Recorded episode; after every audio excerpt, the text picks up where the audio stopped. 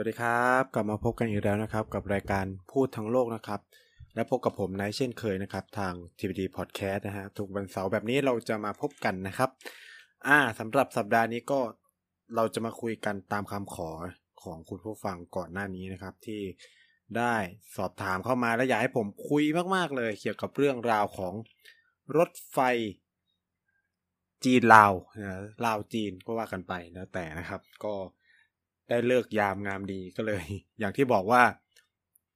ตั้งแต่เทปนี้เป็นต้นไปเนี่ยเราก็จะคุยกันเรื่องเกี่ยวกับภูมิภาคอาเซียนและจะเข้ามาอยู่ในเอเชียตะวันออกเฉียงใต้ หลังจากที่เราจบเอเชียใต้ จบเอเชียตะวันออกไปแล้วนะครับ เราก็จะมาเข้าสู่อาเซียนทันทีเอเชียตะวันออกเฉียงเฉียงใต้นะครับ ที่จะมีทั้งหมด 11 ประเทศนะเอาจริงมี 11 ประเทศนะรวมติมอร์ตะวันออกรวมติมอร์เลสเตนะครับไปด้วยนะฮะก็ จะมีก็อย่างที่เราทราบกันดีก็จะมีพม่าใช่ไหมครับ มีไทยเขมรลาว เวียดนาม ฟิลิปปินส์ มาเลเซีย สิงคโปร์บรูไนนะครับ อินโดนีเซียแล้วก็ติมอร์นะก็อันนี้ก็เขาเอาสิงคโปร์ด้วยอะแล้วพูดไปแล้ว ก็ประมาณนี้นะครับ นี่ก็เป็นชาติในภูมิภาคเอเชียตะวันออกเฉียงใต้ที่เราจะมาคุยกันในประเด็นที่น่าสนใจ ซึ่ง ประเด็นแรกที่ผมจะเปิดเนี่ยก็จะเป็นเรื่องของรถไฟจีนลาวเนาะซึ่งติดมากจะแบบไทยจีนไทยจีนตลอดนะครับ จริงๆก็คือจีนลาวเนาะเพราะว่ามันมีเพราะว่าเมื่อเดือนที่แล้วนะครับ เขาเพิ่งเปิดไปแล้วอย่างเป็นทางการหลังจะใช้เวลาสร้างทั้งหมดเจ็ดปีเต็มๆ เริ่มก่อสร้างเซ็นสัญญาเลยตั้งแต่ปี 2015 นะครับ ก็แล้วเสร็จในปี 2021 ก็ 6 ปีอะเออประมาณ 5 6-7 ปีประมาณนี้แล้วกันนะครับ ก็แล้วเสร็จสมบูรณ์เป็นสามารถใช้งานได้ แล้วก็เป็นรถไฟระบบรางเดียวนะ เป็นรถไฟความเร็วสูงจริงนะครับ แต่คนเข้าใจว่ามันเป็นรถไฟวิ่งสวนกันแต่จริงๆแล้วมันเป็นระบบรางเดียวหลังจากที่ผมคุยกับหลายๆ คนก็คือเพิ่งทราบเหมือนกันว่ามันเป็นระบบวิ่งรางเดียวไม่ได้สวนกันได้นะครับในบางช่วงจะสวนกันไม่ได้เลยนะคะ ก็มีการเจาะอุโมงค์การลงทุนทั้งหมด ใช้เทคโนโลยีของจีน แรงงานจีน เงินลงทุนจากจีนนะครับ ก็การลงทุนรถไฟความเร็วสูงในลาวครั้งนี้เนี่ย ได้ชื่อว่าเป็นเขาเรียกว่าเหมือนการสร้างรถไฟของจีนในต่างประเทศ คือจะพูดยังไงดีล่ะ มันเหมือนแบบเป็นการสร้างรถไฟของจีนเองในต่างประเทศอะคิดสภาพว่าการ operate ทั้งหมดอะ ก็ทำโดยจีนหมดเลย รถฟงรถไฟแอร์โฮสฯแล้วก็เรียกว่า จะเรียกว่าแอร์โฮสเตสมันก็คือแบบพนักงานบริการในรถไฟเนี่ยก็เป็นคนจีนด้วยนะ เออ คือไม่รู้ว่าคุณผู้ฟังได้มีโอกาสเห็นคลิปอะไรวิดีโอที่เขาถ่ายทำหรือยังเออ ก็คือเป็นคนจีนเลย ผู้บริการในรถไฟเนี่ย ซึ่ง เออเขาเรียกว่า คนให้บริการเหล่านี้ก็ต้องเรียนภาษาลาวด้วย เพื่อพูดภาษาลาวให้ได้ เออ ผมก็แบบ เออ ดูก็น่าสนใจดีเหมือนกันนะครับ ซึ่งตรงนี้ก็ต้องมาติดตามกันต่อไป ว่ามันจะเป็นไงคือหลายคนก็คือลาวเนี่ยคาดการไว้ว่ารถไฟของตัวเองจะสามารถทำกำไรได้ในปี 2027 ปีนี้ปี 2022 ก็อีก 5 ปีนะครับ ซึ่งหลายฝ่ายก็ค่อนข้างกังวล เพราะว่านี่มันเป็นหนี้ก้อนมหาศาลเกือบ 6,000 ล้านเหรียญนนะครับ 6,000 ล้านเหรียญสหรัฐ เยอะมากนะ 6,000 ล้านเหรียญก็คูณ 30 เข้าไปสิ ก็ตกเท่าไหร่หมื่นแปดไหม ออหมื่นแปดพันกว่าล้านบาท ก็เป็นเงินมหาศาลอยู่นะอืมหกพันล้านเหรียญใช่ โอเคนะครับ ก็เยอะมากเป็นเงินพอสมควรเลยนะครับ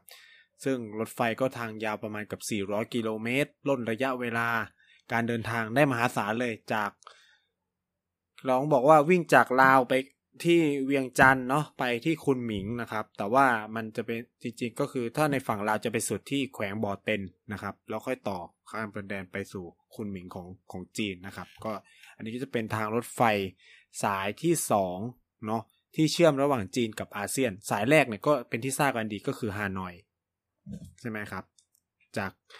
กรุงฮานอยของเวียดนามไปยังจีนนะครับอันนี้ก็จะเป็นสายที่สองแล้วก็แพลน ต่อไปก็แน่นอนก็คือไทย มาเลแล้วก็สิงคโปร์นี่คือเป้าหมายสูงสุด ซึ่งถามว่าตอนนี้เขารอใคร ไม่น่าไม่น่าถามนะครับ ว่าลิงเกตเนี่ยมันมันอยู่ที่ใครก็คือไทยนั่นเอง ซึ่งตอนนี้คือเหลือไทยแล้วคือ เพราะว่ามาเลเซียกับสิงคโปร์เขาเชื่อมกันอยู่แล้ว คือไทยกับไทยกับ ไทยกับมาเลเนี่ย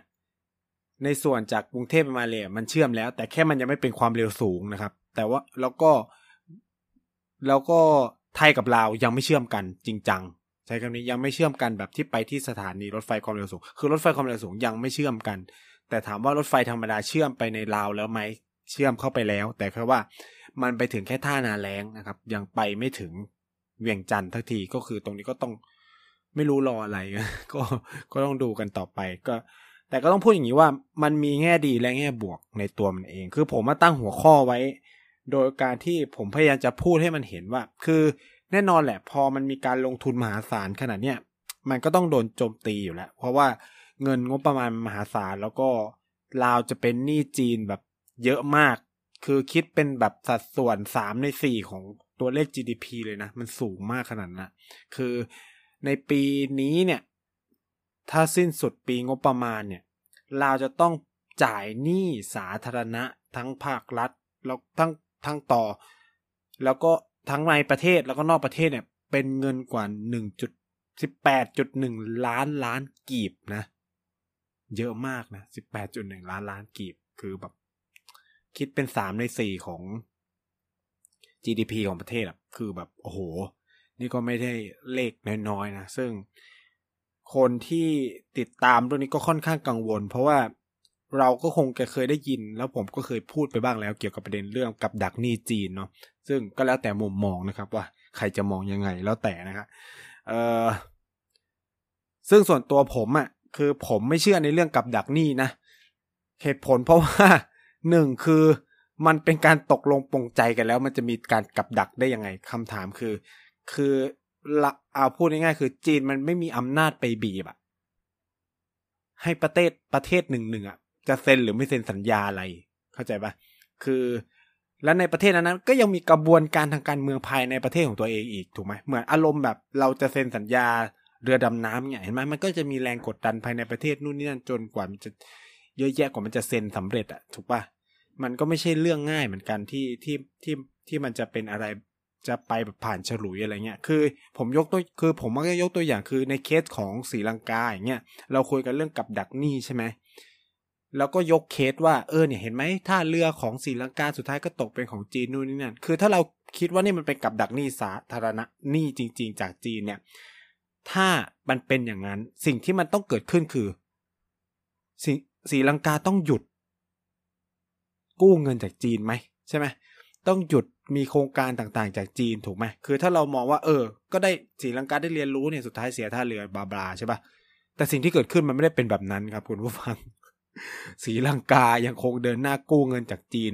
อยู่จนถึงวันนี้ แล้วก็ยังให้จีนเข้าไปลงทุนในหลายท่าเรือมากของประเทศ สนามบินเอ่ยนู่นนี่นั่นอะไรเงี้ยคืออย่างเงี้ยจะอธิบายยังไง คือในขณะที่เราคุยกันคือพูดกันในวงวิชาการพูดเรื่อง death trap death trap เยอะแยะมากมาย แต่ประเทศที่เป็นเคสตัดดี้ของทั้งโลกอะ่ะ ก็ยังคงเดินหน้า แล้ว เดินหน้าที่จะกู้เงินจีนเพื่อมาลงทุนในประเทศที่สำคัญกว่านั้นคือ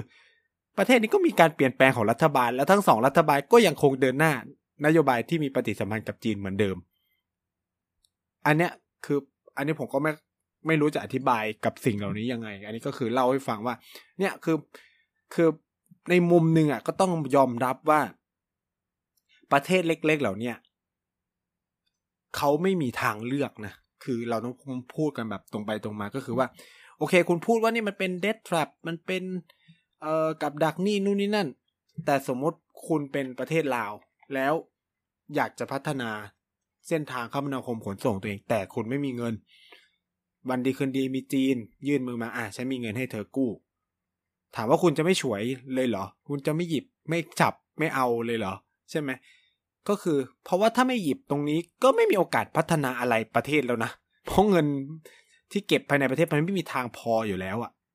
ซึ่งเนี่ยมันก็เลยเป็นที่ไปที่มาว่าทำไมหลาย ๆ ประเทศถึงเลือกจะคบค้าหรือรับเงินกู้จากจีน เพราะหนึ่งเลยคือมันเป็นโอกาสเดียวของเขาสองคือ เขาไม่มีทางเลือกอื่น คืออายกตัวอย่างแบบชาติพันธมิตรเออชาติอื่น ๆ โดยเฉพาะสหรัฐอเมริกาหรือชาติพันธมิตรอะ ที่มักจะ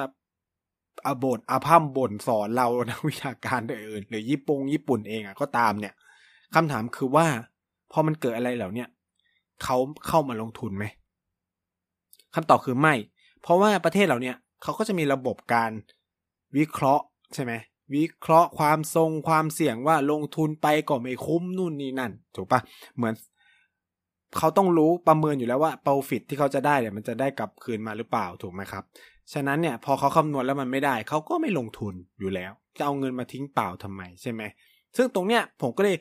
ผมเคยพูดในเรื่องกับดักหนี้จีนแล้วว่าคือว่าในหลายครั้งเนี่ย จีนเองก็ก็คือไม่ได้ดูตรงนี้มันก็เลยเกิดปัญหาที่ว่าจีนเองนั่นแหละก็ไปติดกับดักหนี้ตัวเองก็คือ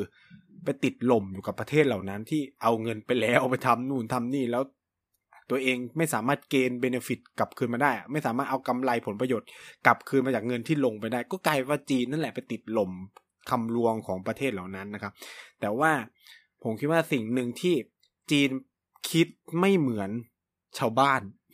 ก็คือว่าจีนไปเอาสินทรัพย์อื่น หรือให้ประเทศเหล่านั้นนำสินทรัพย์ของตัวเองมาเป็นหลักค้ำประกัน เช่น อะ ถ้าเจ๊งไม่สามารถจ่ายเงินก็เอาท่าเรือมา เดี๋ยวบริหารจัดการเองครับหรืออย่างในลาวเนี่ยก็มีทั้งเขื่อนนะครับ มีทั้งเหมืองอะไรเงี้ยที่ผมเข้าใจว่ารัฐบาลเราเอาไปเป็นหลักค้ำประกันในการกู้เงินนะครับ ซึ่งถ้าไม่มีปัญญาจ่ายจีนก็จะมาสัมปทานไปเป็นร้อยปีห้าสิบปีอะไรก็ว่ากันไป นี่คือสิ่งที่ จีนกล้าทำผมใช้คำนี้แล้วกัน จีนกล้าทำแต่ชาติอื่นไม่กล้าทำเพราะว่ามันเหมือนเป็นแบบเฮ้ยมันเหมือนการล่าอาณานิคมอะไรประมาณนี้แล้วแต่มุมมองอะนะก็คือ คือผมคิดว่ามันเปลี่ยน mindset ของคนประเทศหลาย ๆ ประเทศที่ให้ที่วางระบบกู้เงินใหม่หมดเลยนะคือประเทศจีนนี่เป็นประเทศที่ เออต้องบอกว่ามันเปลี่ยนสิ่งเหล่านี้คือแบบเออประเทศอื่นก็กลัวว่าการทำแบบนี้จะเป็นการล่าอนิคม แต่สิ่งที่จีนทำคือ กูก็ทำสำเร็จอะคือประเทศอื่นก็ยอมก็คือมันมันเป็นแบบปัญหาคือผมเขียนบทความประมาณเนี้ยก็จะสะท้อนให้เห็นว่าเฮ้ยการเข้าหาจีนของหลาย ๆ ประเทศทั่วโลกอะมันไม่ได้เกิดจากการที่จีนอะไปไปกดดัน ไปบีบบังคับ หรือว่า เอาอิทธิพลทางเศรษฐกิจของตัวเองอะ ไปไปบีบประเทศเหล่านั้นนะแต่มันเป็นผลมาจากที่ว่าประเทศเหล่านั้นไม่มีทางเลือกอื่นมากกว่า คือผมค่อนข้าง รู้สึกดีนะกับการที่สหรัฐอเมริกากลับมา โดยเฉพาะในยุคขของโจไบเดนที่พูดว่าเฮ้ยเราจะต้องกลับมาในอินโดแปซิฟิกมากขึ้นในเอเชียมากขึ้น ต้อง provide เอ่อ choice ให้กับประเทศเหล่านี้มากยิ่งขึ้น อย่างไร build back better world ใช่ไหมนั่นแหละไอ้ B3W เนี่ย ที่เป็นโครงการซึ่งทุกวันนี้ก็ยังไม่เห็นอย่างเป็นรูปธรรมว่าจะทำอะไรกันนะครับ คือบอกแค่ว่าจะ provide เงินสนับสนุนในการพัฒนาโครงสร้างพื้นฐาน แต่เราก็ยังไม่ได้เห็นนะ ว่าเนี่ยจนถึงอะก็ปีหนึ่งแล้วอะไบเดนปีหนึ่งแล้วยังไม่เห็นเลยว่าแบบไอ้ BTW อะไปลงทุนในประเทศไหนหรือยังอะไรเงี้ย คือเห็นแต่คุยนะครับ ก็ยังไม่ทำซึ่งมันซึ่งมันจะต่างจาก NBI ของจริงคือ เขาไม่พูดเยอะเอาตังค์ไปเลย เซ็นสัญญาก็เอาเงินไปเลยจบอะไรเงี้ย นี่ก็เลยเป็นที่ไปที่มาของทางรถไฟลาวที่มักจะถูกวิพากษ์วิจารณ์เรื่องปัญหากับดักนี่ซึ่งถามว่ามันมีโอกาสไหมคำตอบคือมีแน่นอนครับ แล้วแล้วคือถามว่ารัฐบาลจีนรับรู้ไหมรัฐบาลเฮ้ยถามว่ารัฐบาลลาวรับรู้ไหมรัฐบาลลาวรับรู้นะครับ คือมันมีแบบ report บทวิเคราะห์หลาย ๆ อย่างของของทางฝั่งลาวที่ออกมาเลยว่าแบบเออแบบ การลงทุนอันเนี้ยมันทำให้หนี้สาธารณะของของของลาวเพิ่มขึ้น แล้วก็ทำให้การอกศักยภาพในการจ่ายหนี้ของลาวเนี่ยมันมันเกินตัวไปเยอะมาก ซึ่งผู้นำเขาบอกว่าเออก็เป็นก็มีความจำเป็นก็อาจจะต้องแบบเอาเหมืองเอา ไอเนี้ยไปไปค้ำประกันแทนอะไรหรือให้สัมปทานไปเพื่อสุดท้ายก็คือเราก็จะได้ใช้ ก็ไม่ต้องหาเงินไปใช้หนี้จีนอะไรประมาณเนี้ยซึ่งตรงนี้คือนักวิเคราะห์บางส่วนในลาวเองเนี่ยเขาก็เขาก็พูดได้ในน่าสนใจนะครับ เช่นว่าคือหนึ่งเหมืองบางเหมืองเนี่ย เราไม่มีศักยภาพที่จะขุดเองอยู่แหละคือการที่หรือเราจะทำเองก็ไม่ได้มีคือสุดท้ายก็ต้องเปิดสัมปทานอยู่แล้วอะไรเงี้ย แต่ว่าเนี่ยสิ่งที่ เกิดขึ้นคือว่าอะก็แลกกับทางรถไฟก็เอาจีนไปซะ จีนก็เอาไปซะ คือ คือแทนที่ว่าจะประมูลใช่ไหมประมูลเหมืองอาหาเงินมา แล้วหาเงินนั้นไปลง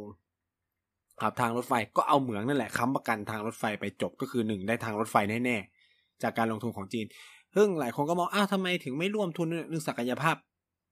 คือก็ต้องยอมรับว่าศักยภาพเราไม่ถึงจริงๆแล้วก็ไม่ได้มีศักยภาพที่จะทำทางรถไฟ แล้วอย่างที่บอกก็คือว่า ญี่ปุ่นไม่เข้ามาลงแน่นอน จะไปลงทุนทำไมคือเชื่อมเชื่อมทางรถไฟจากลาวไปจีน ญี่ปุ่นได้ประโยชน์อะไรคำถาม ไม่มีนะครับ เหมือนกันเส้นทางในไทยเนี่ย เส้นทางจากกรุงเทพไปหนองคายเนี่ยญี่ปุ่นก็ไม่ได้สนใจ เพราะถามว่าลงไปทำไม ตัวเองไม่ได้ประโยชน์อะไรนะครับ แล้วก็รู้สึกว่ามันไม่คุ้มอะไรเงี้ยทำให้ญี่ปุ่นศึกษาเส้นไปเชียงใหม่นะครับ ซึ่งอันนี้ผมก็ไม่แน่ใจนะว่า มันจะไปนำไปสู่การเชื่อมต่ออะไรต่อไปนะครับ ซึ่งตรงเนี้ยก็ ทำให้เราเห็นว่า คือการลงทุนพวกเนี้ยมันไม่ได้ มันไม่ได้เอ่อเป็นเรื่องเขาเรียกว่า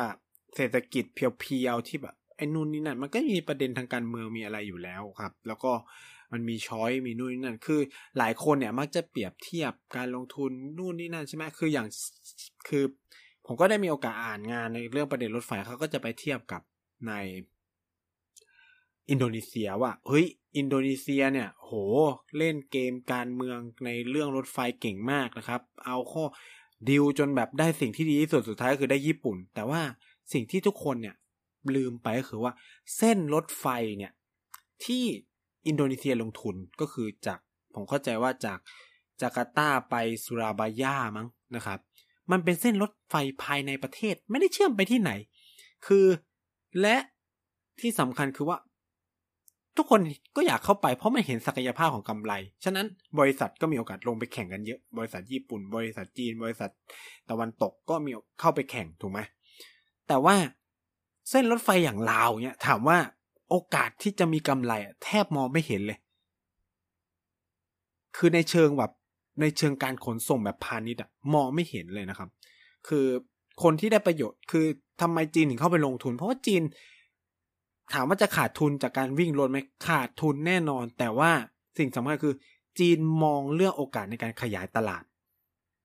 ในเชิงเศรษฐกิจคือมันส่งของเข้ามาในอาเซียนได้เร็วขึ้น คือผ่านลาวใช่ไหมแล้วก็ลาวเข้าไทยกระจายทั่วอาเซียน หรือว่าจากลาวไปเวียดนามไปเขมรได้ต่ออีกนะครับ นี่คือก็คือจีนได้ประโยชน์เต็มๆ ในขณะที่ลาวเองก็ได้ประโยชน์ว่าตัวเองจะเป็น transition เป็นจุด ผ่านนะครับ คือผมใช้คำว่ามันคือรถไฟสายนี้ของของลาวเนี่ยกำลังเปลี่ยนตัวเองจากประเทศที่เป็น landlocked ให้กลายเป็น land link คือลาวจะกลายเป็นจุดเชื่อม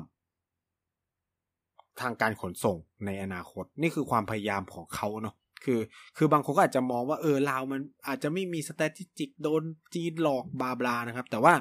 คือถ้าไปอ่านเอกสารหลายตัวของฝั่งลาวเนี่ย คือผมคิดว่าอย่าอย่าดู คืออย่าไปดูถูกประเทศเพื่อนบ้านอะเขามี strategy ของเขา คือผมไม่ค่อยเห็นด้วยเนาะกับการที่แบบ เออ มันอธิบายง่ายเกินไปว่า จีจีนไปกดดันลาวจากการลงทุนคือคือคือเราต้องมองว่า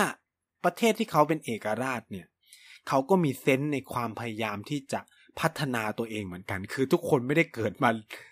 เพื่อจะขายชาติ อะ เออ คือทำไมไปมองว่า คือคือประเทศ คือคนที่คิดแนวนโยบายเนี่ยเขาจะแบบขายชาติตัวเองนู่นนั่นซึ่งซึ่งมันก็สุ่มเสี่ยงอยู่แล้วอะ คือ มันก็จะถูกประชาชนนู่นนั่น คือ ทุกอย่างมันมีความเสี่ยงหมดในการลงทุนเราก็ต้องยอมรับตรงนี้นะครับ คือ มันก็เป็น strategic เป็นยุทธศาสตร์ของเขาที่เขาต้องการจะกลายเป็น land link หรือเป็นแบบจุดเชื่อมของภูมิภาค mainland อาเซียน ซึ่งมันก็เป็นไปได้ถูกไหมคืออะรถไฟมาจากลามาลาวมาจากจีนมาลาว ลาวกระจายไปทั่วเลยถ้าถ้าลาวสามารถคอนเน็กไปคอมเมนไปเวียดนามมาไทยได้อะไรเงี้ย ซึ่งเราก็เริ่มได้เห็นแล้ว แม้ว่ารถไฟมันยังไม่เชื่อมนะครับ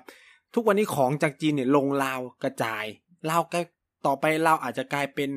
หับทางด้านคลังสินค้า ซึ่งถามว่าส่งผลกระทบกับใคร ส่งผลกระทบต่อไทย ส่งผลกระทบต่อเวียดนามนะครับ โดยเฉพาะไทยเนี่ยได้รับผลกระทบเยอะมาก คือถ้าคุณไปดูสัดส่วน คือมันก็มีเริ่มมีรายงานข้อมูลออกมาแล้ว คุณผู้ฟังก็ลองไปหาดูได้เลยก็คือว่า นับตั้งแต่รถไฟความเร็วสูง ลาวจีนเริ่มเปิดให้บริการเนี่ย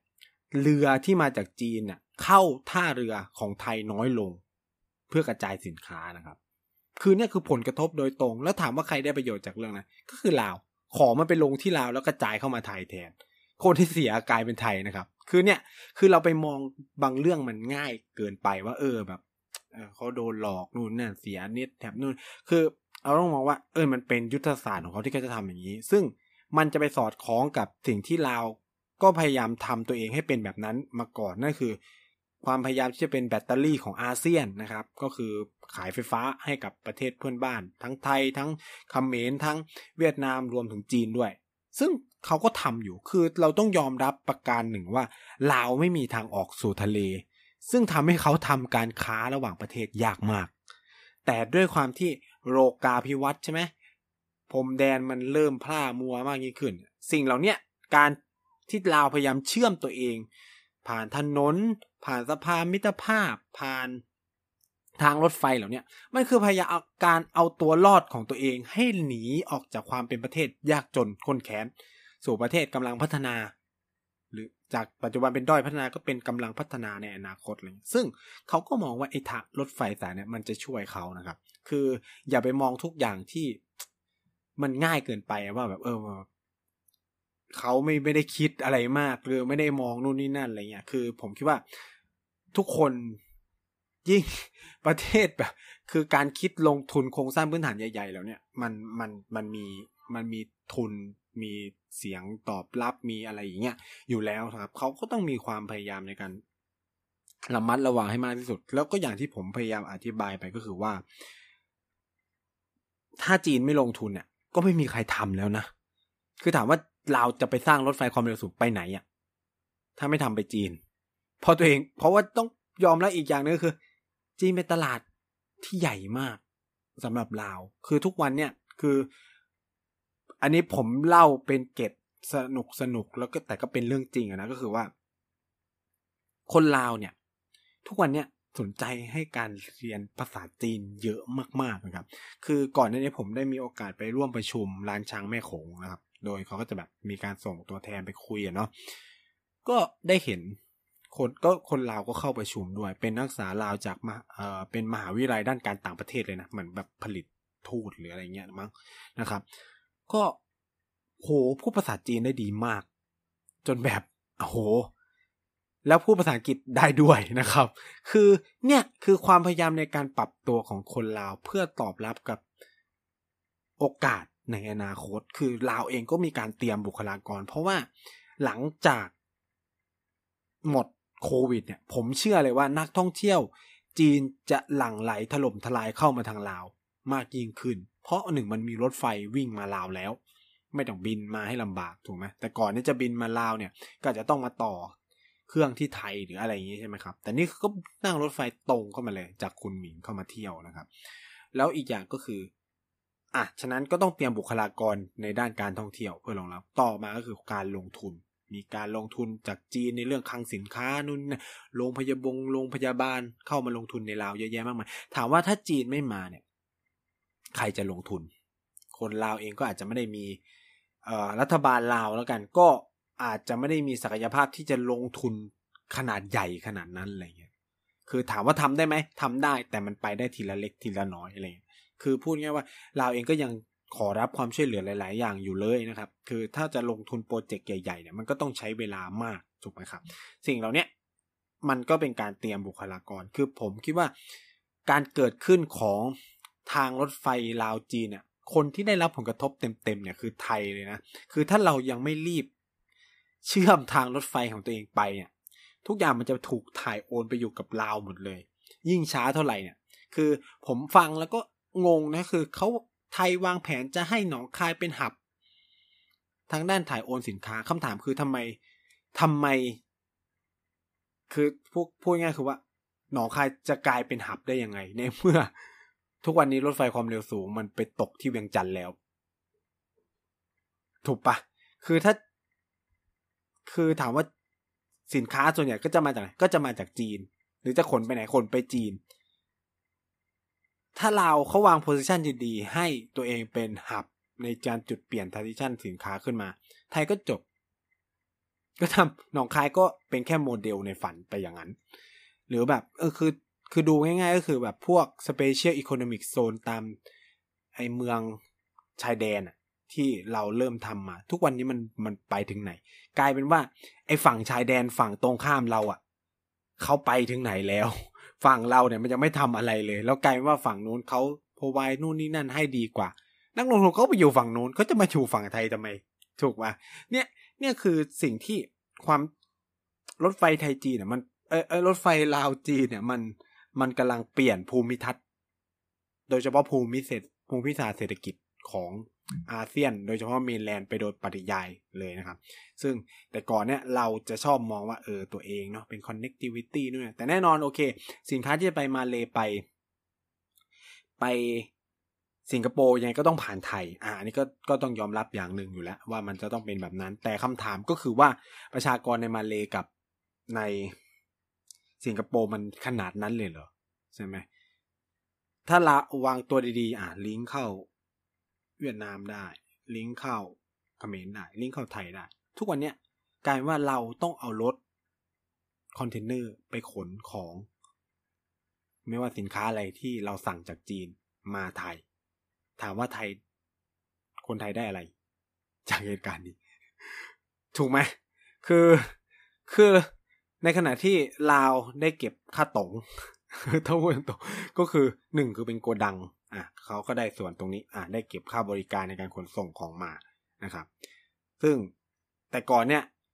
เราได้จากตรงนี้ เพราะว่าหนึ่งเรือมันต้องมาเข้าที่ที่ไทย เรือสินค้าสินค้าที่จะมาจากจากทางจีนมาลาวเนี่ย ขนทางเรือเพอๆจะเร็วกว่าขับรถบรรทุกมาเพราะถนนฝั่งลาวไม่ค่อยโอเค ถูกปะฉะนั้น ของที่จะส่งไปลาวก็จะมาลงที่ท่าเรือแหลมฉบังที่ไทยดังนั้นก็หรือท่าเรือกรุงเทพอ่าแล้วก็ต่อรถคอนเทนเนอร์วิ่งไป เวียงจันทน์ใช่ไหมเป็นแบบนี้น้ำมันก็เหมือนกัน ก็จากไทยวิ่งไป ต่อไปใครจะไปรู้ คือถ้าต่อไปลาวซื้อน้ำมันจากจีนทำไง ก็คือวิ่งผ่านรถไฟความเร็วสูงมากเลย ใครเสีย ไทยเสียนะครับ ไทยไม่คือ คือไทยเสียโอกาสหมดเลยนะครับ จาก กักสิ่งเหล่านี้นะครับ คือ ถามว่าเราเราเราได้ประโยชน์อะไรบ้างอะหนึ่งคือขนของได้เร็วขึ้น อ่า ขนของส่งไปจีนได้เร็วขึ้น อ่า ส่วนหนึ่ง อันนี้ก็ต้องยอม แต่ถามว่าเราไม่ได้ประโยชน์อะไรหนักเรื่องนี้นะ คือแต่คือ เนี่ยผมก็งงกับการภูมิใจมากว่า ที่รัฐมนตรีกระทรวงเกษตร บอกว่าเออสามารถส่งข้าวหนึ่งพันตัน ผ่านรถไฟความเร็วสูงของลาวจีนไปได้คำถามคือว่า แต่ก่อนนี้มันส่งผ่านเรือของไทยไปจีน ผู้บริการพาณิชย์นาวีได้ประโยชน์ที่เป็นคนไทยถูกไหมได้ประโยชน์ แต่นี่คือคุณวิ่งคอนเทนเนอร์ไปจอดที่รถไฟของจีน เอ้ยรถไฟลาวจีน แล้วขึ้นรถไฟไปไอ้ระหว่างเนี่ยบริการรถไฟไทยก็ต้องจ่าย แล้วเงินตกใคร ตกลาว ตกจีนไม่ได้ตกที่ไทย ถามว่าทำไมต้องภูมิใจกับสิ่งเหล่านี้ ก็เป็นงง โอเคขายข้าวได้ ไม่ไม่ซีเรียส แต่ว่า ไอ้บริการระหว่างทางอะเราเสียหมดเลยนะครับ คือตรงเนี้ยเป็นสิ่งที่ผมคิดว่ามันต้องมามองใหม่อะ คือเราชอบจะมองตัวเองว่าเออเนี่ยเราเป็นหับอาเซียน เราเป็นหับอาเซียน จริงเหรอ วันเนี้ยจริงเหรอก็ต้องมาคุยกันนะ คือ เนี่ยมันคือความปัญหาความล่าช้าของเราด้วยที่ ออถามว่าโปรเจกต์รถไฟความเร็วสูงเราไปถึงไหนแล้ว ทั้งที่เราเริ่มพร้อมกับลาว ระยะทางเราก็เผื่อๆน้อยกว่าลาวด้วยซ้ำนะเออ แต่เรายังไม่โครงการเราจะไม่ไปถึงไหนเลย เนี่ยคือสิ่งที่ ผมพยายามต้องการจะชี้ให้เห็นว่า เออ รถไฟลาวจีนนะมันยังอิทธิพลยังไงให้ให้เห็นว่า เออมันกำลังเปลี่ยนแปลงภูมิศาสตร์เศรษฐกิจ ของอาเซียนไปยังไง แล้วมันสร้างโอกาสยังไงให้กับลาว คือจากแต่ก่อนเขาไม่ไม่ได้อะไรเลยนะ คือลาวมีแต่เสียกับเสียนะครับ ทุกอย่างต้องนำเข้าหมด น้ำมันผลิตเองไม่ได้ก็ต้องนำเข้าจากไทย ก็ต้องส่งผ่านจากไทย สินค้าบางตัวผลิตเองไม่ได้ก็ต้องนำเข้าจากจีนจากไทย ใช่ไหมแต่สิ่งเหล่านี้สิ่งที่มันกำลังเกิดขึ้นเนี่ยอย่าคอยดูถ้าถ้าเรามีนโยบายทางเศรษฐกิจดีๆนะ แล้วรถไฟ ไทยไปเชื่อมลาวปุ๊บ แล้วลาววางแผนเศรษฐกิจดีๆจูงใจทางการผลิตเนี่ยนะทุนทั้งหมดเผลอๆจะไปลงที่ลาว เพราะหนึ่งก็คือว่าอาเซียนเนี่ยมี free trade agreement ก็คือมีข้อตกลงการค้าเสรีกันอยู่แหละ ในการโยกย้ายพวกนี้นั่นใช่ไหมถ้าลาววางแผนเศรษฐกิจดีๆ โรงงานก็จะไปขึ้นที่ลาว ผลิตที่ลาว แล้วก็จ่ายไปทั่วอาเซียน ผมยกตัวอย่างเคส การผลิตรถยนต์ คือคุณผู้ฟังที่จะซื้อรถยนต์ไม่ว่าจะเป็นซูซูกิหรือมิตซูบิชิจะเริ่มทราบกันนี้ว่า เดี๋ยวนี้รถเหล่านี้ไปผลิตที่อินโดนีเซีย แล้วส่งมาขายที่ไทย ถูกไหมนี่มันคือความเปลี่ยนแปลงคือต่อไปในอนาคตอะ เราไม่สามารถรู้เลยเลยว่า ต่อไปลาวจะมีสถานะแบบนั้นหรือเปล่า ซึ่งคนที่ชิบหายก็คือไทยแน่ๆคุณคุณที่เป็นดีทรอยต์ ของเอเชียที่ว่าแน่เนี่ยจะอยู่ได้ต่อไปหรือเปล่าหนึ่งค่าแรงก็แพงสองศักยภาพด้านมนุษย์ก็ลดลง ถามว่าหนึ่งคนไทยพูดภาษาอังกฤษ in fluent ได้สักเท่าไหร่ ไม่ต้องพูดถึงภาษาจีน ไม่ต้องพูดถึงญี่ปุ่น ไม่ต้องพูดถึงภาษาอื่นนะ ในขณะที่คนอินโดพูดภาษาอังกฤษดีมาก หมายถึงว่าแบบคนที่จบปริญญาตรีนะครับ พูดภาษาอังกฤษดีมาก แบบคนธรรมดาเลยอะแบบไม่ใช่แบบนักศึกษาเก่งๆนะ คือนักศึกษาที่เข้าไปสู่ระบบแล้วพูดภาษาอังกฤษได้ มีเยอะมาก ลาวเองก็ไปแบบนั้น คนลาวส่วนใหญ่ที่ผมรู้จักที่เขาได้เรียนปริญญาตรีหรือมีโอกาสเรียนปริญญาโทพูดภาษาอังกฤษได้เกือบหมดเลย แล้วนี่คือพูดภาษาจีนได้อีก อะ หันมาที่ประเทศไทยที่มีเด็กจบปริญญาตรีเยอะแยะมากมายคำถามคือ ภาษาอังกฤษเราขนาดไหน ภาษาจีนเนาะเอาแค่ภาษาเนี่ย ก็เป็น barrier ที่สำคัญแล้ว ถามว่า ต่อไปค่าแรงเราแพงแบบจะไม่สมเหตุสมผลหรือเปล่าคือแบบเรื่องค่าแรงแพงอะมันถกเถียงกันได้ คือ แพงเนี่ยไม่ได้มีปัญหาเนาะแต่ว่าแพงแล้วมันต้อง skilled labor get ไหมคือปัญหาของบ้านเราคือ แพงแต่มันเป็น unskilled labor คือ เป็นกลุ่มแรงงานที่ไม่มีทักษะซับเป็นส่วนใหญ่ เช่น คนจบมสามเข้าไปสู่ตลาดแรงงาน เยอะ ก็คือสเตเบิลมันขึ้นสามร้อยใช่ไหมล่ะอะก็คนจบมสามก็สามร้อยโอเคปวชปวสเนี่ยเขาก็จะเป็นอีกเกรดหนึ่งถูกไหมเราต้องเร่งคือเนี่ยสิ่งเหล่านี้มันมันนำมาสู่หลาย ๆ กระบวนการที่ไทยมันต้องคิดถึงอนาคตมากขึ้นอะคือ เราคุยกันเรื่องอนาคตเยอะมากนะ แต่ว่า เออเนี่ย ด้วยความที่มันติดหลาย ๆ อย่างเนี่ย คือกลายว่าเราทำอะไรสั้นหมดเลย ไม่ได้คิดถึงวันข้างหน้า เช่นผลิตบุคลากรนู่นนี่นั่นนะครับ จะเป็นนู่นเป็นจะเป็นทุกอย่างนะครับ แต่ว่าไม่มีคนเลย สิ่งเนี้ยน่ากลัวมากสำหรับไทย ซึ่ง เราได้เห็นประเทศเพื่อนบ้านเขาไปกันตูมตูมตูมคือถ้าคุณฟังได้มีโอกาสไปกัมพูชา ไปเวียดนาม จะงงมาก ว่า เออ คืออย่างเมืองอย่างพนมเปญนี่คือแบบโอ้โห ผมเห็นเพื่อนที่เป็นเพื่อนคนกัมพูชาถ่ายรูปมาคือแบบ เฮ้ย โคตรสวยทั้งสวยทั้งสะอาด นี่คือเขาบริหารจัดการดีมากแล้วคือมันโตเร็วมากนะครับ ในขณะที่หันมามองประเทศเราดิ เนี่ยนะคือฉะนั้นเนี่ย ในอนาคตเนี่ยลาวก็จะเป็นแบบนั้นนะครับ คือ ฉะนั้นเนี่ย ในขณะคือคิดสภาพว่าทุกวันเนี่ย แต่ก่อนที่เราคุยกันเรื่อง CLMV CLMV นะครับ ไทยไปลงทุน CLMV ทุกวันนี้มันกลายเป็น CLMV T แล้ว คือมันไปถึงจุดนั้นแล้ว ที่เอา T ไปเกาะด้วยนะครับ คือเราคือคือแน่นอน เอ่อ นักเศรษฐศาสตร์บางส่วนก็จะต้องก็มองว่าเนี่ยไทยต้องเติบโตไปพร้อมกับพวกนี้คำถามคือจะเอาอะไรไปเติบโตพร้อมเขาในเมื่อ ไม่ได้มีอะไรที่จะไปคอนเน็กไปไอ้นี่กับเขาได้เลยอะ่ะ คือเขาดูมียุทธศาสตร์มีอะไรหมดเลยคือผมอะเวลาผมเห็นรถไฟลาวจีน ผมไม่ได้มองว่าเป็นเดดแท็บเป็นกับดักนี่คือไม่ไรคือผมมองถึงว่าเฮ้ยลาวเขามียุทธศาสตร์อะไรในการทำ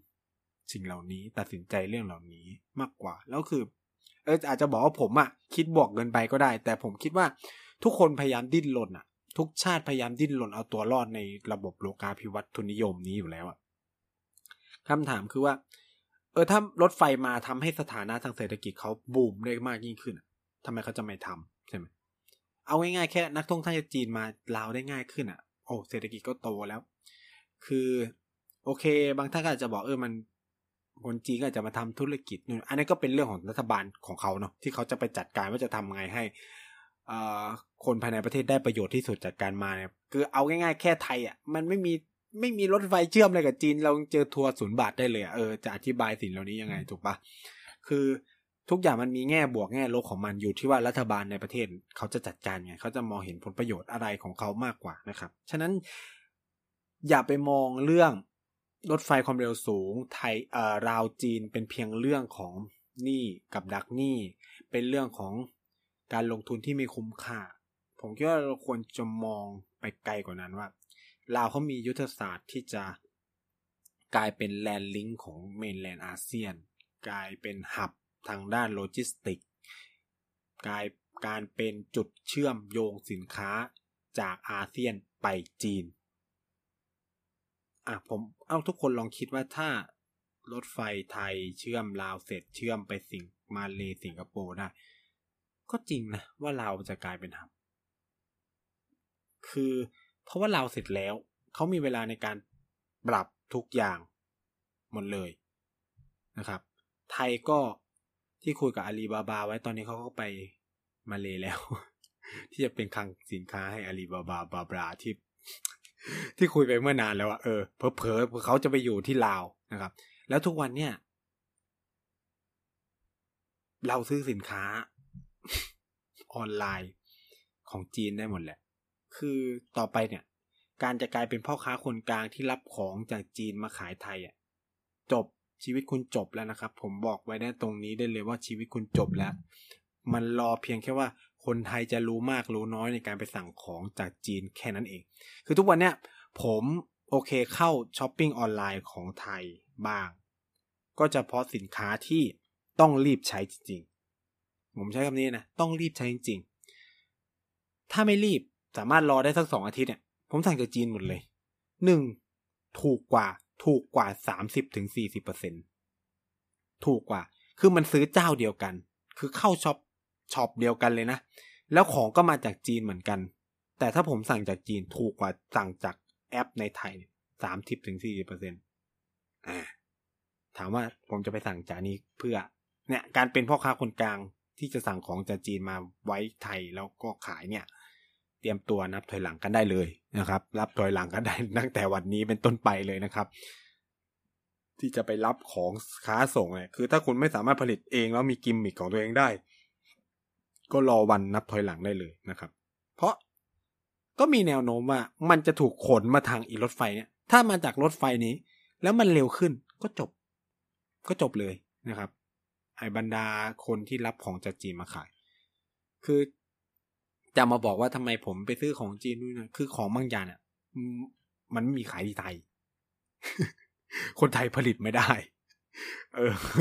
เช่นผมอยากซื้อชุดกาน้ำชานู่นนี่นั่นอะไรเงี้ย ในไทยขายอยู่พันนึงผมซื้อที่จีนแปดสิบหยวน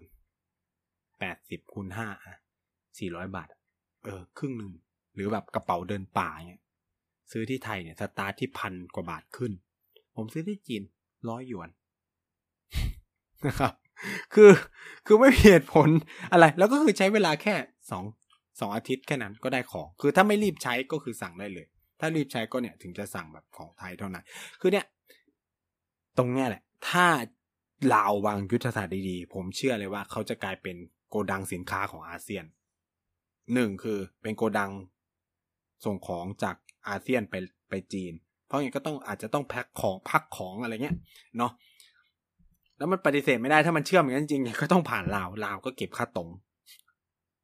จากเส้นทางรถไฟนะครับ คือเขาวิ่งส่งคนจริงๆอะสี่รอบเองนะต่อวัน แต่ส่วนใหญ่ผมก็ใจว่ามันวิ่งขนของ เออ คือสี่รอบเองนะ ก็คือไปสองกับสองอะไรเงี้ย ต่อหนึ่งต่อวันนะครับ ก็ไม่ได้เยอะใช่ไหมฉันแสดงว่าเนี่ยรถไฟความเร็วสูงพัฒนามาเนี่ยมาเพื่อส่งสินค้า แล้วเราก็ได้เห็นแล้วว่า ผักจากจีนเข้ามาตลาดสี่มุมเมืองเข้ามาตลาดไทยเรียบร้อยแล้ว ฉะนั้นเนี่ย คนที่ตายเนี่ยคือ เพราะว่าถามว่าเราจะไปซื้อผักมหาศาลไหมก็ไม่ใช่นะครับ ก็คือเขาก็เป็นทางผ่านเก็บค่าตรงนะฮะ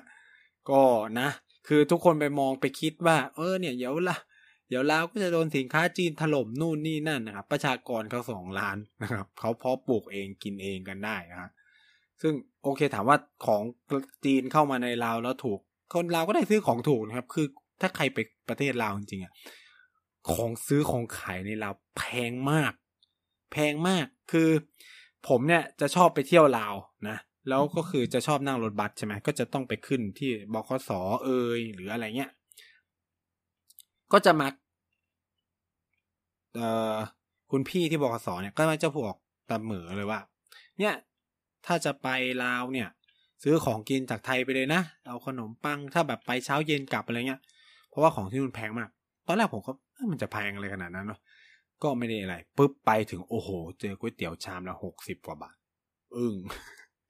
แล้วไม่ได้เยอะนะน้อยนะครับ หรือส้มตำส้มเติมอะไรที่ว่าถูกแพงหมดนะครับ คือคือคือ เพราะว่าไอ้ขนมปงขนมปังน้ำปงก็ส่งมาจากฝั่งไทยนะครับ ก็คือ ก็คือฉะนั้นมันก็เลยเป็นแบบนี้นะครับ แต่ว่าในอนาคตมันจะเปลี่ยนไปแล้วนะครับ ก็ต้องระวังกันด้วยนะครับ ประเทศไทยเนี่ย ถ้าไม่หาจุดยืนที่ดีก็เผื่อจะแพ้ลาวเด้อนะอะ ประมาณนี้แล้วการเรื่องรถไฟไทยลาวก็ฝอยไปไกลมาก ก็คือพยายามชี้ให้เห็นแหละว่า มันจะเปลี่ยนภูมิศาสตร์เศรษฐกิจของของไทยของอาเซียนไปยังไงนะครับ แล้วก็ที่สำคัญคือผมยังไม่ได้แตะเรื่องภูมิรัฐศาสตร์การเมืองนู่นนี่นั่นเลยนะซึ่งอาจจะแบบเป็นเล่ารอบนั้นนะแต่ว่าคือพยายามจะเน้นเรื่องเศรษฐกิจ ผมรู้สึกว่า ใครจับโอกาสตรงนี้ได้ก่อนก็ได้เปรียบแล้วกัน เออนะซึ่งมันก็จะมีช่องทางให้เราได้ขายของไปจีนมาก คือถามว่า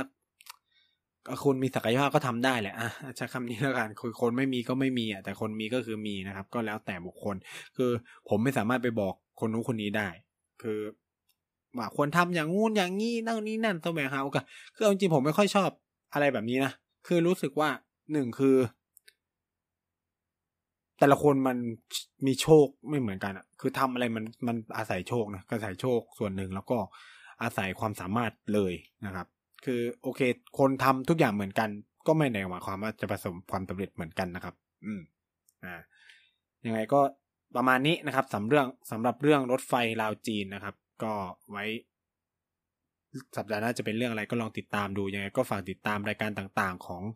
TVD Podcast เราด้วยไม่ว่าจะเป็น Back for the Future เกียร์กายก็สิบนะครับ พูดทั้งโลกแล้วก็เด็กสร้างชาตินะฮะ ก็ยังไงสัปดาห์หน้าเจอกันใหม่สัปดาห์นี้ลาไปก่อนสวัสดีนะครับ